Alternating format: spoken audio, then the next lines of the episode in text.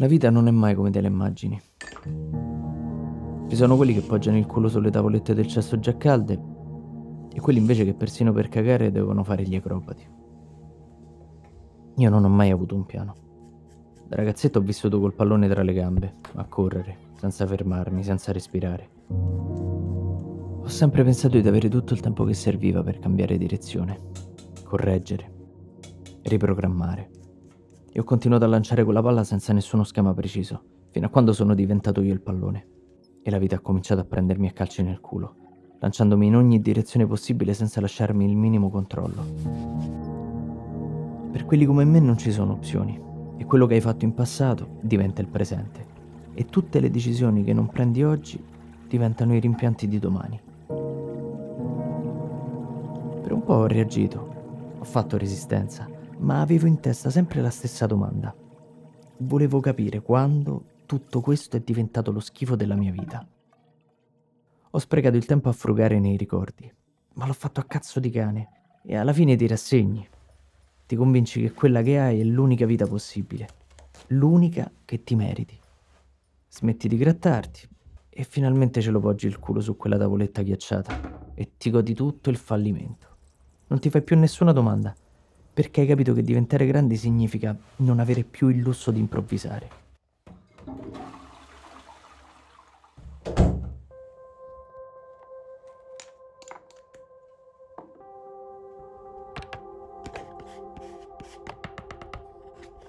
Ho creato una routine sopportabile.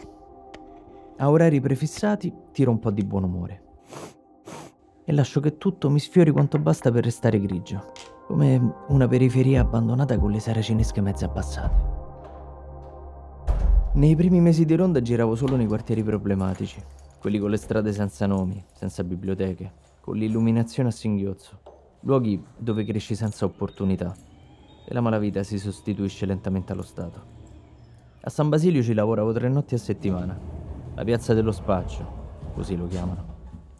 Era il 15 novembre quella notte la Polizia di Stato, dopo numerosi pedinamenti, conclude una maxi operazione antidroga. Nove arresti, un morto e un testimone oculare.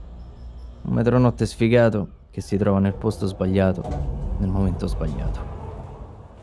L'aria aveva l'odore del caffè bruciato. Due ombre corrono nel buio. Una cade a pochi passi dalla mia auto. Mi parte un colpo. Uno ci resta, l'altro scappa. Mi passa davanti. Ce l'ho proprio di fronte. Mi fissa. Lo fisso. È giovane, col volto spaventato. Corre, scompare. Pochi secondi e la polizia arriva. Che ci faceva qui? Vive in questo quartiere? No, sono di servizio. Agenzia Metro Notte. Mi dica che è successo allora. C'erano due persone che scappavano. Venivano verso di me. E poi? Chi è questo qua a terra? Uno dei due è inciampato. È caduto. Ho sentito partire un colpo di pistola e poi... E poi? L'altro pure è andato a terra. Quello che era a terra si è rialzato. Ha ripreso a correre passandomi davanti ed è sparito. E perché non l'ha fermato?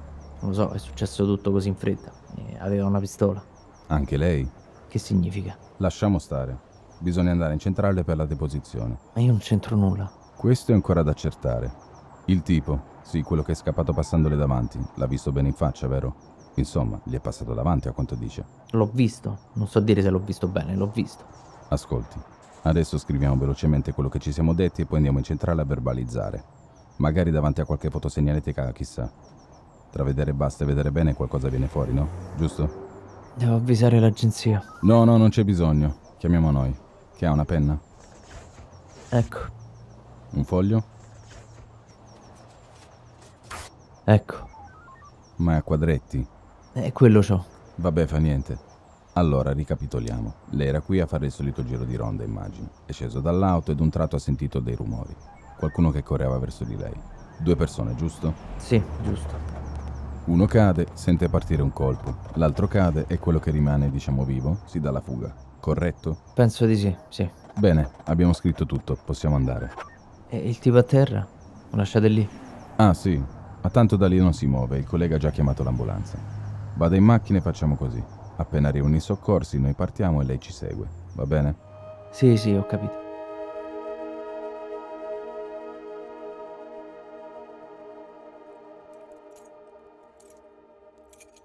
Aspettai.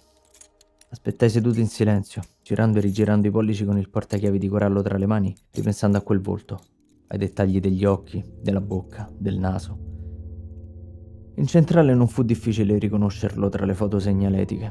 Era molto conosciuto nell'ambiente dello spaccio. Sapevano dove trovarlo. Infatti dopo alcuni giorni lessi su Roma Today che era finito a Regina Celi per direttissima. All'epoca la notizia mi lasciò indifferente. Non immaginavo che la vita, il destino, o come cazzo vogliamo chiamare la sfiga, avesse tirato un altro calcio. Di quelli che ti cambiano la vita. Uno di quelli ben assestati nel culo, verso una direzione senza possibili opzioni. È qui che comincia tutto.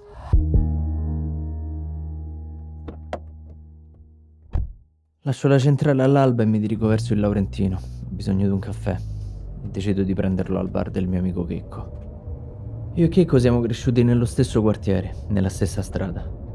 Sarebbe meglio dire che siamo cresciuti per la stessa strada. Bar Sport Checco, periferia sud di Roma. Era questo il suo sogno, aprire un bar. Vado dritto lì, in una zona dai brutti casermoni di cemento dell'edilizia popolare, quelli costruiti tra gli anni 70 e gli anni 80. Da allora nessuno si è mai più occupato di darci una rinfrescata a ste case che cadono a pezzi. Ogni tanto si sente qualche politico che parla di degrado, di riqualificazione, di risanamento urbano. Ma che? Finita la campagna elettorale, tutto rimane come prima. I palazzi mantengono l'intonaco scrostato. I citofoni rimangono bruciati perché tanto non servono a nessuno. Qui i portoni ci sono mai stati. Ci stanno pure degli appartamenti occupati e non si capisce chi e in quanti ci vivono. Ma tanto fa differenza. Per andare da Chicco devo passare davanti a un centro sociale, che di sociale c'ha ben poco, e quando va bene ci stanno al massimo due persone là dentro. Pure il murale scolorato che c'era sul muro dell'entrata ha deciso di tagliare la corda. Non si vedono manco più i contorni.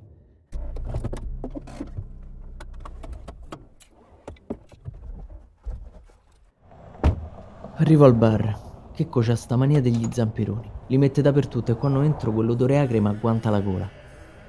Sta dietro al bancone, con la faccia incazzata a sciacqua dei bicchieri. Mi vede, alza un braccio per salutarmi, mettendo in bella vista l'alone di sudore sotto l'ascella. Poi sparisce dietro la porta della saletta delle slot. Io mi siedo su una sedia traballante e mi accorgo che il pavimento è più lercio del solito. Tovagliolini, bustine vuote di zucchero, noccioline, patatine. Che cori appare, puzza come sempre di cibo fritto e di panini alla piastra. Inizia a parlare, fornitori, fatture, tasse, spese, di tutto e di niente. Poi si zittisce e gli ritorna la faccia incazzata di prima. Annoiato e completamente disinteressato, guardo intorno a me anziani che giocano alle slot, sotto le pale del ventilatore a soffitto mentre la tv trasmette il non plus ultra della rievocazione nostalgica tutta italiana, una replica del festival bar. Che alza il volume e si asciuga il sudore delle mani sui pantaloncini e riattacca a parlare con lo stesso tono serio. Mi dice che 300 euro al mese che dà a quelli che lo proteggono sono troppi. Ne pagherà solo la metà. Fa fatica a tirare avanti e così via. Perché sono venuto a trovare sto rompicazzo? Ogni volta che mi racconta dei suoi problemi di soldi mi dice che io non capisco, che ho un lavoro sicuro.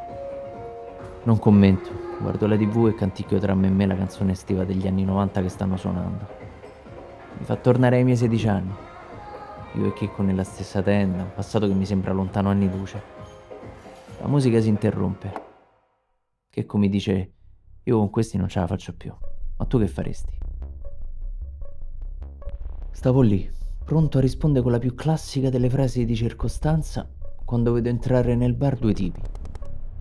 Con uno di loro ho fatto un lavoretto tempo addietro. Fa parte di un clan della zona. Lo chiamano il Veneto per via dell'accento, ma in realtà è, è tipo dell'est Europa. L'altro c'ha i bicipiti tatuati e un occhio di vetro. Il Veneto discute con Checco, alza la voce, strappa dalle mani una busta di soldi, li conta e li riconta, mentre i giocatori delle slot escono dal bar in silenzio. Il Veneto è di spalle. Vedo la pistola infilata dietro i pantaloni e di riflesso allungo la mano sulla mia. Sposta verso il frigo dei gelati, prende il quotidiano sportivo che ci ha appoggiato sopra e improvvisamente gli dà fuoco, cacciandolo su una pila di vecchi giornali. Pochi secondi le fiamme producono un bagliore così forte che quasi mi acceca. Checco bestemmia, lancia un bicchiere contro il Veneto e cerca di spegnere il fuoco come può. Mi alzo e gli do una mano. I due escono dal bar tra la carta bruciata dei giornali. volteggiava nell'aria prodotta dalle pale del ventilatore. Spente le fiamme devo necessariamente uscire in strada a fumare una sigaretta. Ma chi mi ha fatto fate passate a trovare? Dico ad alta voce. Do una pacca sulla spalla a Checco e me ne vado lasciandolo sul marciapiede con lo sguardo perso nel vuoto. Lo stesso sguardo che avrà avuto anche l'altro ieri, quando svegliato nel cuore della notte dalla polizia sarà corso davanti a quello che rimaneva del suo locale. Mi hanno raccontato che erano due le autocisterne dei pompieri che cercavano di tenere a bada le lingue di fuoco che si allungavano fino al primo piano del palazzo. Bar Sport Checco. Dietro l'incendio scoppiato nel bar, l'ombra del racket. Questa è la storia.